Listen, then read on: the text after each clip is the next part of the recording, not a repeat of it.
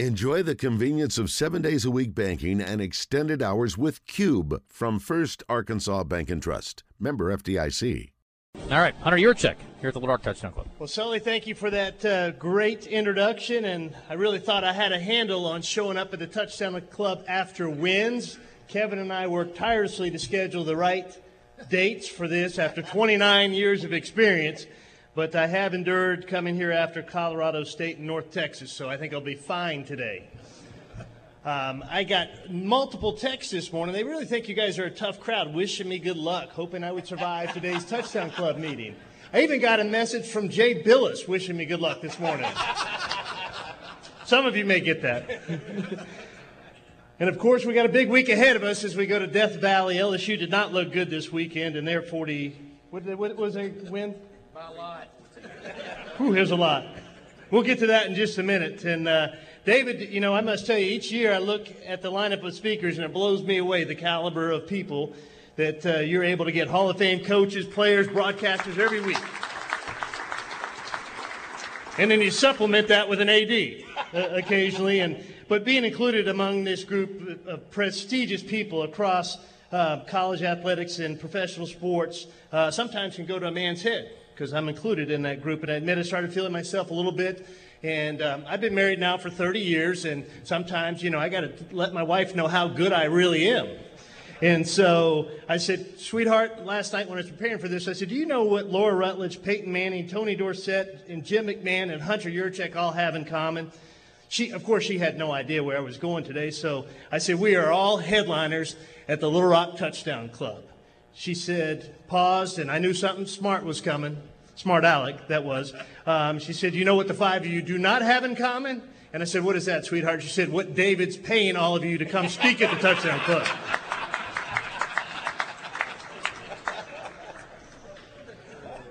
Because I give free speeches for David. uh, next week, as David mentioned, former Razorback and a true hero, Peyton Hillis what a remarkable story that I know he will tell. So hopefully uh, you will come and listen to him. And unfortunately, not all the news in the Razorback family has been uplifting over the past five or six months. In the spring, we lost Chris Smith.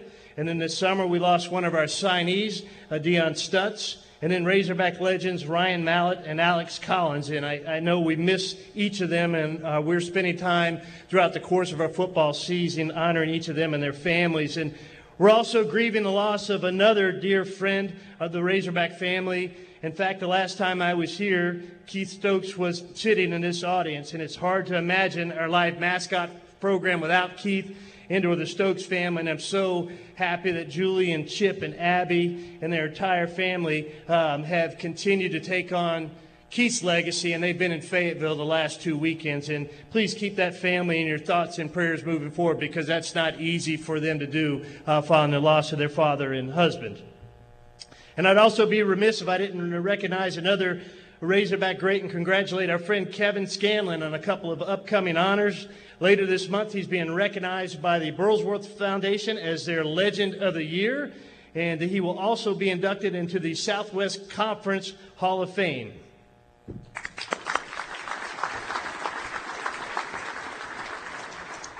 And speaking of upcoming honors, David, I was thinking of your upcoming personal milestone, and it made me start to think of great things related to the number 60.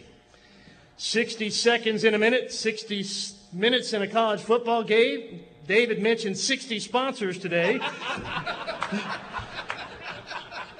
the Razorbacks won a football championship in 1964, and that is their golden era of football. And just before that national championship was won in 64, one David Bazzel was born in October, October 13th of 1963. You'll be 60, David. Is that correct? Yes, it is. And so, in celebration of your golden era, oh, Lord, oh.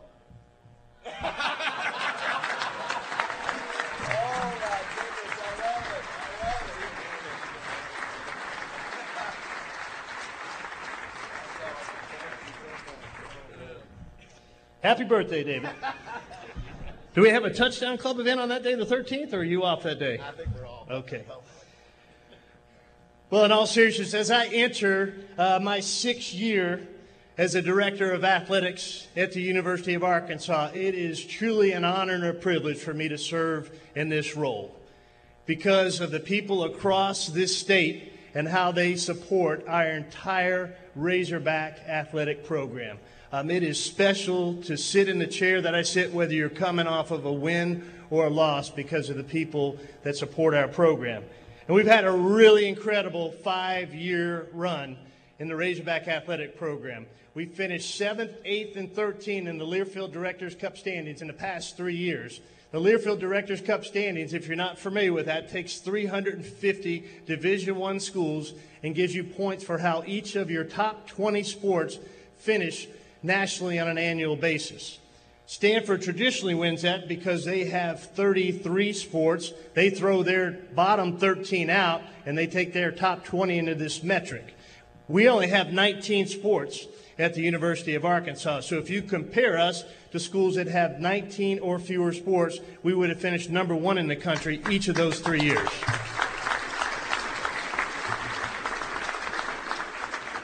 During that same five year period, we've won 31 SEC sports among 11 different sports programs. We have 19 sports, 11 have won SEC championships. 31 during that five year period is more than any other SEC program. During that same time period, we've won six national championships. We've had 11 top 10 national finishes, 16 top 25 national finishes. All 19 of our sports programs have gone to postseason play at least one time. We've won two bowl games. Our men's basketball program's been to the Elite Eight twice and the Sweet 16 once.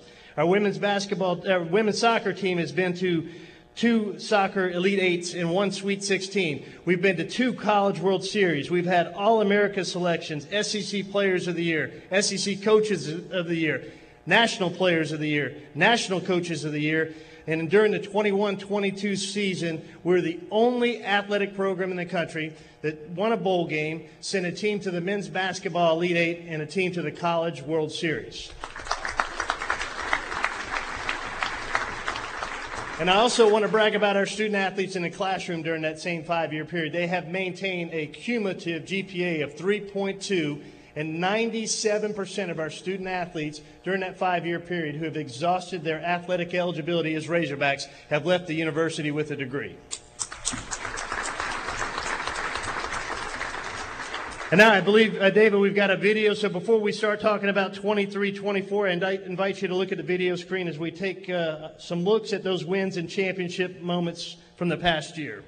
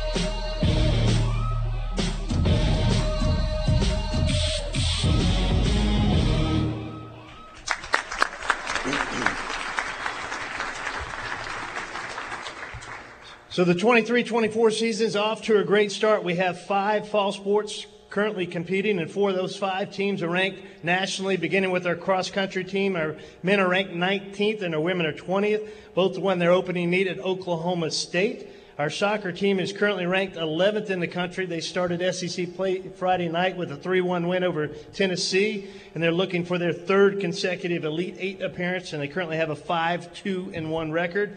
Our volleyball program is currently ranked 16th in the country. Their RPI has climbed to 9th in the country. This is the highest program uh, ranking since 1999. They have a record of 10 and 2. Both of those losses coming to number one ranked Wisconsin. One of those was a five set loss before a record crowd at Barnhill Arena, which was rocking that night for our volleyball program. And I know everybody wants to know our football program, right? David? They're two and one. Uh, a few weeks ago, we had the honor to help celebrate the 75th anniversary of War Memorial Stadium with their season opening win over Western Carolina, and it was indeed great to be back in Central Arkansas, and we appreciate the staff and team at War Memorial Stadium for hosting us. We followed that up with a win over Kent State last week in Fayetteville, and then Saturday night, we had just an incredible environment and what was really a roller coaster game where we got up 14 to nothing quick uh, with some explosive plays and encouraging to see the energy Isaiah Sategna can bring to our special teams. Then we fell behind 21 14, went up 31 21, and ended up losing uh, 38 to 31 with a chance to win on that last drive. We got a tough road ahead of us starting in Death Valley Saturday night against a very good LSU team. Then we go on the road in a neutral site game to play Texas A&M in Dallas, and then we go to Ole Miss, and then we go to Alabama. No, the athletic director did not create that schedule for our football program. So people say, What's the matter with their football program? Quite honestly, I don't know that anything's the matter with their football program, but just normal football issues. Um, we have, absolutely, we have some inexperience on our offensive line. Everybody says, Well, Sam Pittman is the offensive line coach. Well, he knows how to coach an offensive line, but he can't coach experience. We lost three key members off of our offensive line uh, last year. Ricky Stromberg, who's playing for the Commanders, Dalton Wagner, a left tackle, who is in a pro camp and then Luke Jones. Those three guys took up a lot of snaps. We have returners, but we have three guys we've been interchanging. Uh, we had both, one that was hurt the first game, not making excuses, but you can't coach experience. And so they are learning. People say, What's the matter with KJ? Nothing's the matter with KJ. KJ had one offensive coordinator uh, his first three years at the University of Arkansas. He's learning about Dan Enos. Dan Enos is learning about KJ. I think you'll see that start to come together. Our team and our coaches are going to continue to prepare and they're going to continue to play hard. There's one thing you can't take away from those young men on that field. They played hard for 60 minutes on Saturday, and they will continue to play hard for 60 minutes for the remaining nine games we have this year. Again, we're only three games into the season. We have a lot of momentum coming off of last season, um, going to two consecutive bowl wins. We've had incredible crowds here in Little Rock in Fayetteville. There's nothing wrong with their football program other than we lost 38 31 to a good BYU team Saturday night at home. And we will bounce back. I think you'll see us play really well Saturday at LSU, but we got to that's going to be a really tough task for us going down there and playing them at night under lights. But you know what happened last time we went down there? We left with the boot. We left with the boot, so All right, David. I think you got some questions for me. Fire yeah, we'll, away. We'll uh, we'll start with uh, you know, you've been around. Yeah, what, this is year number six. This is year yeah. six. Yep. year six. So you've been through the negative. You know, obviously there were some negative times. So how different is it? Uh, you know, we we get to see him come into the press conference room after a game. You go into the locker room with the players. The difference between when you win and lose, how it affects players, coaches, fans, and how you have to deal with it as an AD. Sure. I, I, can promise you Saturday night after the game, for as upset you think you may have been or other fans across this state, there was nobody more upset than our players and our coaches at losing that game. You, you don't even understand, you can't come close to understanding the hard work that those young men put in, the hard work that our coaches put in to prepare. They get to play 12 times and they had an opportunity Saturday night to win in front of an incredible atmosphere um, at Razorback Stadium on Saturday. Just an incredibly electric atmosphere, sold out. People were tailgating all day. It, it's tough. And so Sam Pittman and I spent a lot of time after the game just talking. Um, I call him up on Sunday morning to talk some more after he's had a chance to look at the film. And then I'll go over to practice today and uh, love up on our players a little bit uh, after practice. Yeah, I think, uh, you know, yeah. It, it's a different ball game. You've been in the game for a while in the athletics business. You know, now you have players who are getting paid. You know, you have social media where people can go after individual players. I saw a little bit. I don't know if how many of you saw that, but there were fans that went after particular players on this team, and um, just a different different game than it used to be. You know, do you think that's a healthy thing? How do you think the players adjust to that? And what's your advice to to kids. You got a, a future Razorback here that's going to have to deal with those kind of things in the future. Sure. Yeah. I, first of all, I don't think there's anything healthy about social media. Um, I really don't. I mean, we, we tell our young men that uh, stay off of that after wins and stay off of it after losses because, um, you, know, what people are saying about you in the wins and what they're saying about you in the losses, that doesn't matter. It's really what uh, those people in that locker room are saying first and foremost. Now, name, image, and likeness. Uh, name, image, and likeness as it was intended um, is a really good thing. If you are a young man or a young woman, a collegiate student athlete, and your name has a value to a business product or service, and they want to use you to endorse that business product or service with your name, image, and likeness, that's a positive, and that's the good part of NIL that student athletes should have an opportunity uh, to benefit from. What has crept in very quickly, um, and we didn't get guardrails up as an organization is the collective part of NIL. And that's where uh, donors are pooling their resources and they are paying uh, student athletes to do very little or no work um, in return to participate in a sport or come to an institution to participate in a sport. And that's the part of NIL uh, that is as an, an, industry that we've got to get our arms around. And that, that's not positive. It's not positive within the locker rooms. It's not positive for administrators. It's not positive for coaches do you see a? It's a great question. Do you? I mean, what's a possible solution? How how do you attack that? Yeah, I mean, a possible solution, and we're working hard, um, is right now we have within the SEC footprint, all 11, us, 11 of us have gone, 11 institutions have gone to their legislative bodies and worked on separate NIL laws from state to state that vary just a little bit. So now what you have is 50 states that have their own NIL laws makes it very hard for conferences and the NCAA to manage. And so now we're taking that next step and looking for federal legislation for, from Congress, and that's really the way we're going to get our arms around this. Um, uh, I was going to ask, you know, it's a big challenge with, with transfer portal and uh, NIL and all that. Yeah, Deion Sanders, who you interviewed actually for the job a few years ago, has come out and said the same things you did about how the challenges of that. What about what we saw this weekend? This is, looks like you know you see some teams you normally not see struggling. Do you think that the transfer portal has started the trickle down effect for schools across the country? There's a bit more parity because of that? Absolutely. I think there's going to be parity throughout college football moving forward that you may not have that dominant team that stays dominant for a decade because uh, young men um, in college football specifically, they work really hard and they want that reward of being on the field and getting to play. I mean, it, it's tough to be a practice player because you, you do the exact same thing that every other player in that roster does, if you, but you don't get the reward on Saturday. And so, uh, if you're going to work that hard, you want to find a place that's going to give you that reward of competing in games on a Saturday. And so, I think you're seeing that players are not going to sit out and grow and build in any one program for, for two or three years and wait for their opportunity to play, that if they don't play at a certain place after their freshman year, they're going to move on and find a place that they can play. If you're in radio in Central Arkansas, if you want to get the phones ringing, you throw out one you throw out one topic, and that's you know games in Fayetteville, games in Little Rock.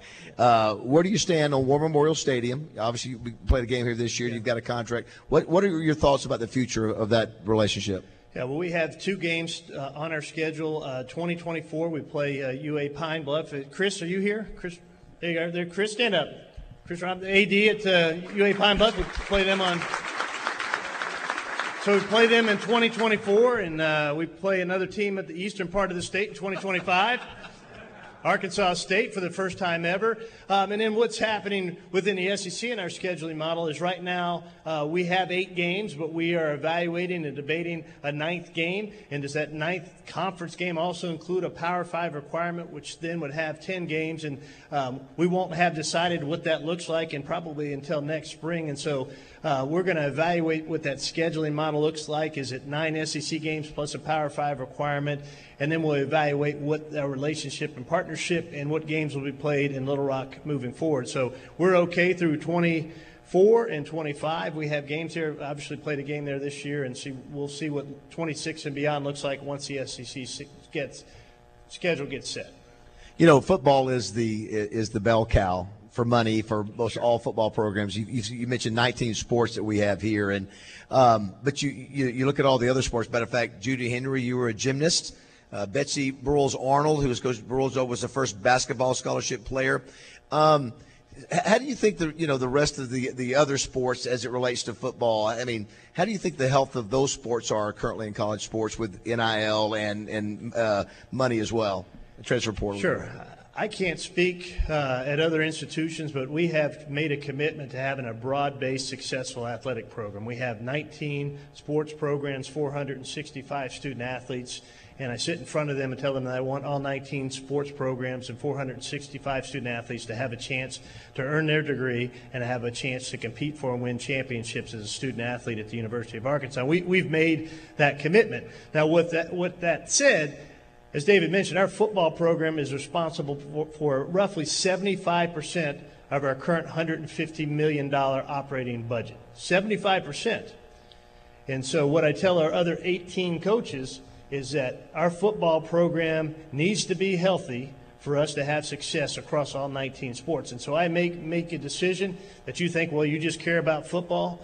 Well, I care about all of our sports, and I better care about football to make sure that all 19 of them are healthy. And so we've made that commitment, and that's reflective in our Learfield Directors Cup standings and reflective in the 31 SEC championships that we won uh, among 11 sports in the last five years.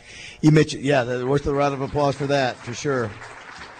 Uh, you mentioned social media. Our athletic director is not scared to be engaged on social media. Back on August 13th, you had written a an editor, a guest editorial in the Democrat Gazette. Uh, and uh, Jay Bilas, who is a very outspoken uh, broadcaster, former player at North Carolina, uh, said this. The latest doomsday prediction, they said the same thing about food, stipends, and any other athlete benefits. Of course, we need no guardrails for salaries, staff size, facilities, or anything else. Only athletes must be limited. Nonsense. So that was what Jay Bilas posted. You came back and said, at my personal expense, inviting Jay Bilas to spend a day with me in Fayetteville. Full transparency on our revenues and expenses for our Razorback uh, athletic program. If you're going to make a seven figure salary covering college athletics, you should probably be educated on college athletics. So, uh, I wanted to hear what has happened since then. Did you get a response from Jay Bilas to that, that tweet? So now you understand that Jay Bilas wishing me good luck earlier today, that joke. Um, Nothing has happened. Uh, I think uh, my son told me that Jay Bilas did respond, but he hasn't taken me up on his offer. And look, I, I don't have anything against Jay Bilas personally, uh, but I want Jay Bilas professionally or any uh, member of the media uh, to be well informed about college athletics because that's where I think we have fell fallen short as directors of athletics is really telling our story and be very transparent about where this money goes because we have a $150 million budget and about 40 million of that is in payroll expenses. So there's 110 million dollars that we reinvest into the lives of our student athletes, whether that's scholarships, whether that's meals, whether that's travel, whether that's equipment, whatever the case may be, that's invested into our student athletes. Our student athletes, every team has their own athletic trainer, their own strength and conditioning coach. They have mental health professionals. We have an incredible team of doctors that we pay all their medical expenses from UAMS. Um, there's not anything our student athletes need. But if we have to start revenue sharing in college athletics, you know what we're going to pull back on is the services that we provide to our student athletes, like the mental health professionals, like the food, like the way they travel, like the equipment that we get. So we can share revenue with student athletes, but in the end, that's going to hurt the student athletes' collegiate experience. And I just want Jay Bilas and other members of the media that don't understand that to better understand that so they can help us with their narrative.